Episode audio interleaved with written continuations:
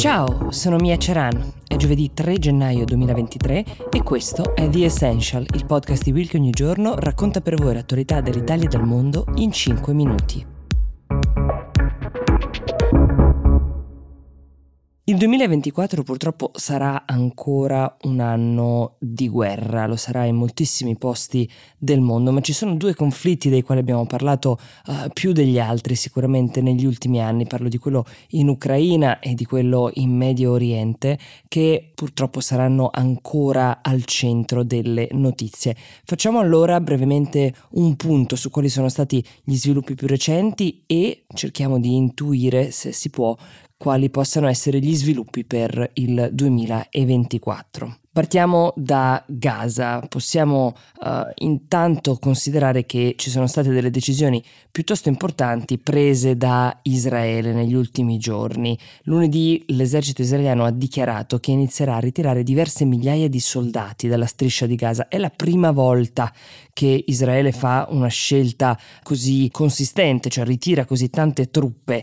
Potrebbe essere un segnale del fatto che stia cedendo Netanyahu e il suo governo alle pressioni pressioni degli Stati Uniti che hanno ribadito uh, il loro sostegno agli sforzi militari sì per eliminare Hamas, ma che chiedono all'esercito israeliano di compiere delle azioni più mirate contro l'organizzazione terroristica palestinese all'interno di Gaza in modo da ridurre il numero delle vittime civili palestinesi. E qui veniamo al quadro sulla situazione umanitaria a Gaza, che ovviamente è sempre più grave. Secondo il Ministero della Sanità uh, di Gaza, gli attacchi israeliani nella striscia hanno generato 21.000 vittime, mentre secondo le Nazioni Unite l'85% della popolazione di Gaza, stiamo parlando quindi di circa un milione e mezzo di persone, sono senza una casa o sono state costrette ad abbandonare la propria a causa del rischio di essere colpiti appunto dagli attacchi israeliani. La maggior parte dei civili di Gaza si è concentrata nel sud della striscia, nella speranza di poter poi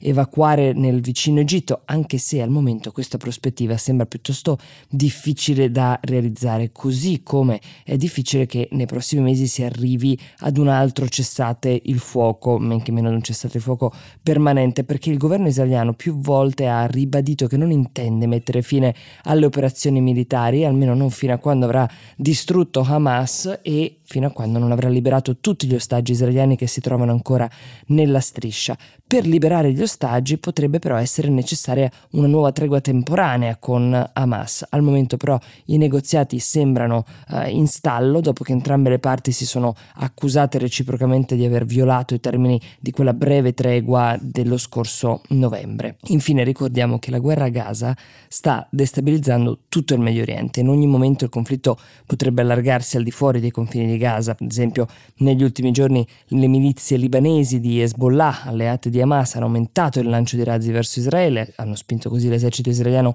ad aumentare eh, la propria presenza al confine con il Libano e poi c'è anche la milizia yemenita degli Houthi che continua a minacciare, come vi abbiamo raccontato, le navi cargo nel Mar Rosso mettendo a rischio il commercio globale. Lunedì l'esercito israeliano ha ribadito che ci vorranno dei mesi per eliminare Hamas e quindi la guerra continuerà nel 2024 con tutte le conseguenze e i rischi che ne derivano.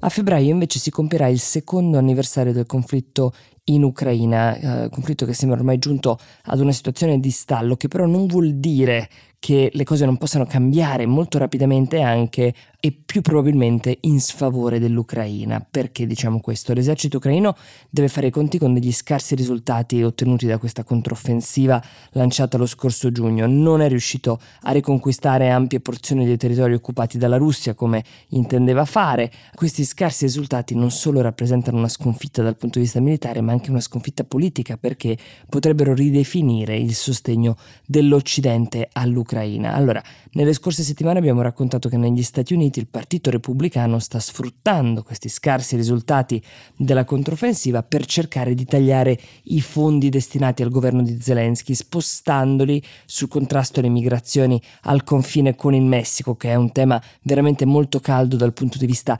elettorale. Allo stesso modo l'Unione Europea deve fare i conti con l'opposizione dell'Ungheria di Orbán all'invio di nuovi aiuti militari all'Ucraina. Il governo russo, guidato da Putin, sta cercando di sfruttare tutti questi dubbi mostrati dai vari governi per riorganizzarsi e contrastare le strategie dell'esercito ucraino. Cosa sta facendo l'Ucraina? Sta cercando di cambiare il suo approccio alla guerra, focalizzandosi su delle strategie più simili alla guerriglia armata, cioè attaccando treni merci russi che trasportano armi e munizioni, ad esempio, e sta anche cercando di colpire sempre di più le città russe al confine, come è successo la scorsa settimana quando l'esercito ucraino ha lanciato una serie di droni militari contro la città russa di Belgorod, causando più di 20 vittime. Ovviamente non è facile fare previsioni per quest'anno, però l'Ucraina potrebbe dover fronteggiare diverse difficoltà. C'è anche la prospettiva delle elezioni presidenziali negli Stati Uniti che molto probabilmente vedranno di nuovo Trump contro Biden e da un lato se Biden dovesse vincere le elezioni potremmo aspettarci forse una continuità nel supporto almeno politico degli Stati Uniti all'Ucraina, ma se invece dovesse tornare alla Casa Bianca Trump le prospettive potrebbero essere molto diverse. Sappiamo che Trump è un noto estimatore del presidente Putin e ancora uh, è una delle voci più critiche nei confronti della Nato, l'organizzazione che più di tutte sta fornendo appoggio logistico e militare all'Ucraina. Insomma, possiamo dire che il sostegno dell'Occidente all'Ucraina è qualcosa che nel 2024 potremmo non dare più per scontato. The Essential si ferma qui, io vi auguro una buona giornata e vi do appuntamento a domani.